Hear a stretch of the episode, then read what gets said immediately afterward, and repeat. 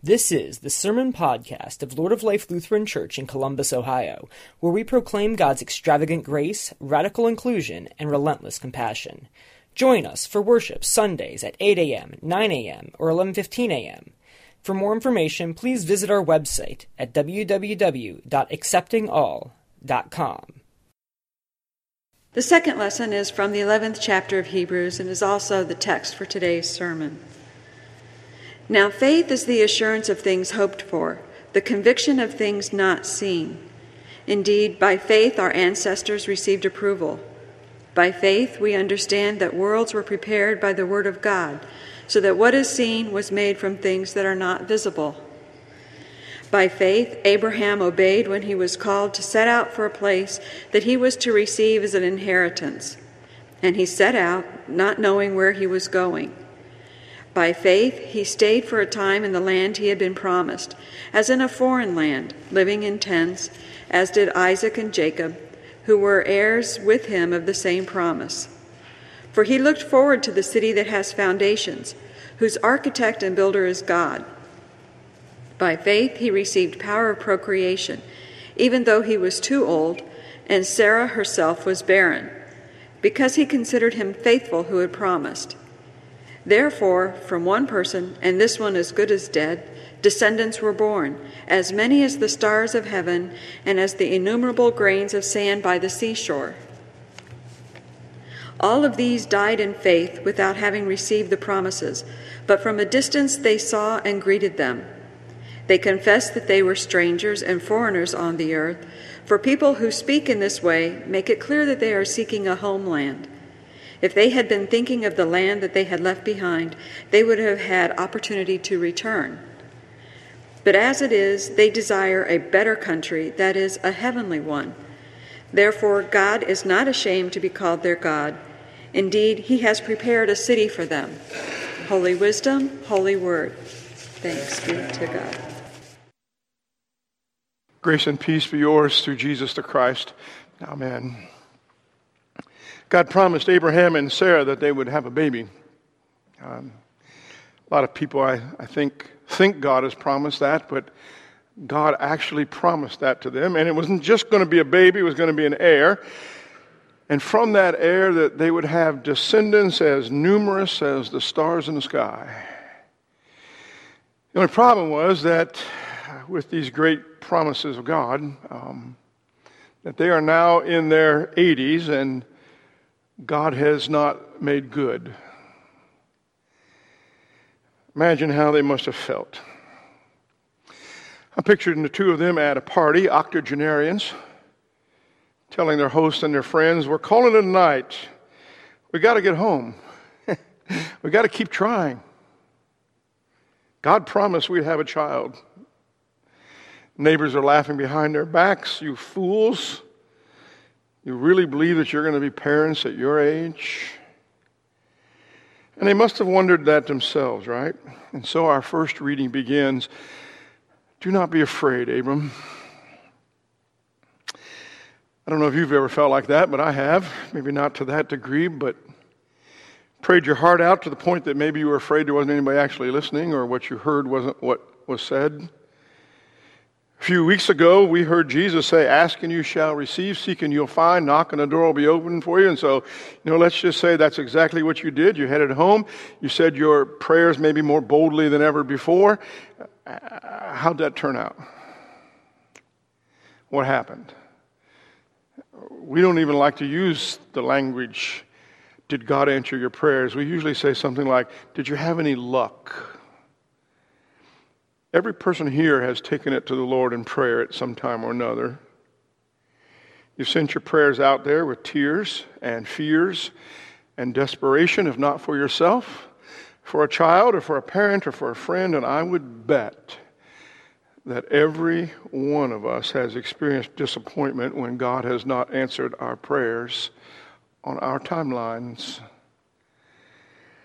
Abraham and Sarah trusted that God would answer their prayers, and yet there is no answer, and it is getting hard to believe. God takes Abraham out into the desert night, and he points to a billion stars. Count the stars, says God. so shall your descendants be. And somehow Abraham believes God. Dr. Eugene Rosenstock Huessy writes this about God's promises. He says, If we take the short view, we can make God a liar. But if we take the long view, we see the glorious unfolding mystery of the universe. If your experience is anything like Abraham and Sarah's, the short view has brought you a few heartbreaks in this life. You haven't been any less faithful than anyone else, and maybe more faithful, and yet life just keeps happening. The hits keep coming. Life is littered with heartbreaks, devastating divorce, a brilliant child on drugs, promising a job down the drain, cancer at the prime of your life. We had a funeral here just yesterday, and maybe, maybe you're trying like Abraham and Sarah, but to no avail. And you pray hard, and sometimes you pray harder than other times, and you experience so much pain nonetheless. The short view, the short view may make you conclude that God is a liar or at best not listening. For some strange reason, let's, let's call it faith, Sarah and Abraham take the long view and they trust themselves to the very promise of God. In plain English, they keep trying. They know how babies are made and they keep trying. People laugh at them, call them fools and worse, and yet somehow, some way, they just keep trusting the promise of God. There's a man sleeping one night God wakens in a prayer, and God, God tells him, I've got some work for you to do. Uh, and he points to this large rock out in his yard, and he says to him that, that every day I want you to go out there and I want you to push that massive rock with all of your strength, with all of your might. And so that's what the man does. He does it day after day after day. Sun up, sun down, shoulder to the rock. And every night he climbs back in the bed sore and worn out and feeling like he wasted a day. And the devil seizes the moment and said, Hey, you have um, you've been pushing that rock for a long time. Hasn't budged, has it? You don't think you're ever going to move it, do you? And he begins to believe that it's impossible, that he's a failure, that God's a liar, discouraged, disheartened. Why, why kill myself over this rock? And so he dials it back. He doesn't exactly quit, but just, just applies a little minimal effort. And that night, then, he goes to God in prayer and says, Lord, I have listened, I've labored, I've put all my strength into it, and yet after all of these years, I've not even budged that rock. And God says, When I asked you to serve me, I told you that your task was to push the rock.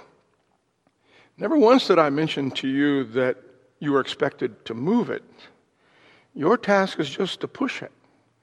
And, and now you're coming back to me and you think you've wasted all your time. Look at yourself, muscled and toned and healthy. I called you to exercise your faith and your trust in me. I will move the rock. And with a finger, God just moves it. Oswald Chambers once said that God does not call any of us to be successful, only faithful. Our calling as the people of God is to be the ones in the world who dare to take the long view, the ones who are willing to labor day in and day out, who dare to trust in the promise of God, to trust in a coming kingdom of God.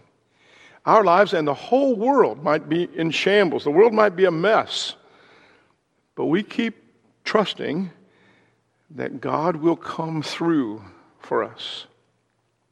Sometimes people with long view, like Abraham and Sarah and everyone else who ever lived by faith, um, we sound like crazy people. We pray the craziest things sometimes, and, and we do it from the heart, and we're not least bit bashful about it. We pray that violence would stop, all violence. We don't just pray that guns would be legislated, we, we pray that all guns would be beaten into plowshares and pruning hooks. And we pray that war and terrorism name calling would all cease. And we pray that the poorest children in the world would have enough to eat and would be able to go to the doctor and be able to have their teeth cleaned and would get the same education as every other kid. And we pray that, that something as simple as research or riding your bicycle to raise money for research will somehow bring an end to cancer.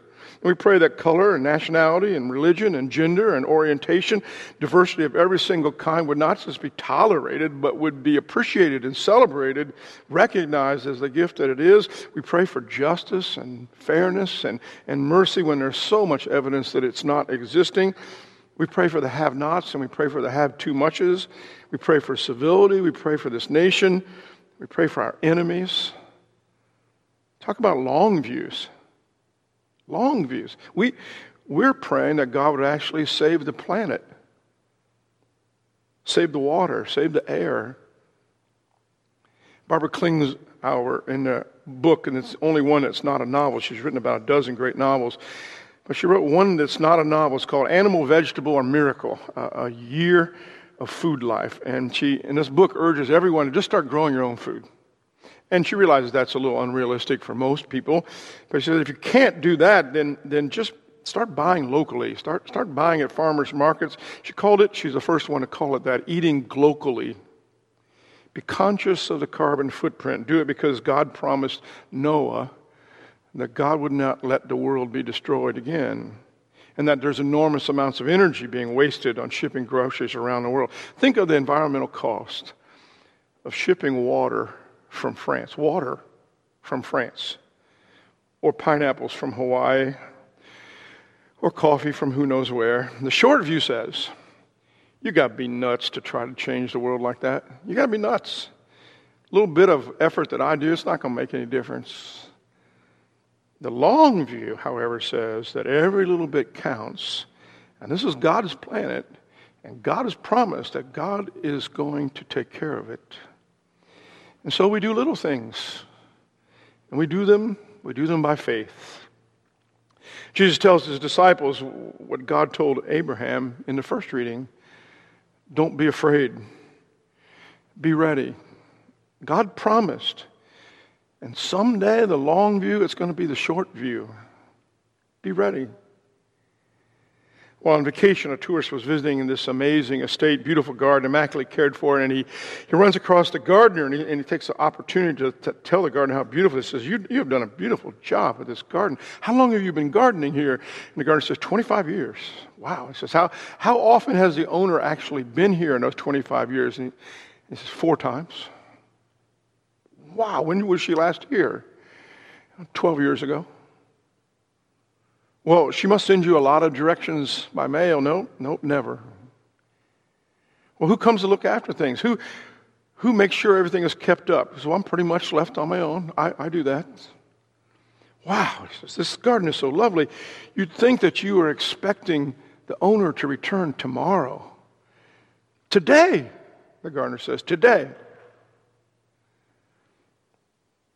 Abraham believed the Lord, and the Lord reckoned it to him as righteousness. He and Sarah lived in the present. That's where we all have to live. We have to live right now. But every night they went to bed trusting in God's long view. That is how it works, and that's what it means to live by faith. Whether it takes a day, or a lifetime, or a hundred years, God is faithful to God's promises. Do not be afraid, says Jesus. It is God's good pleasure to give you the kingdom. Amen.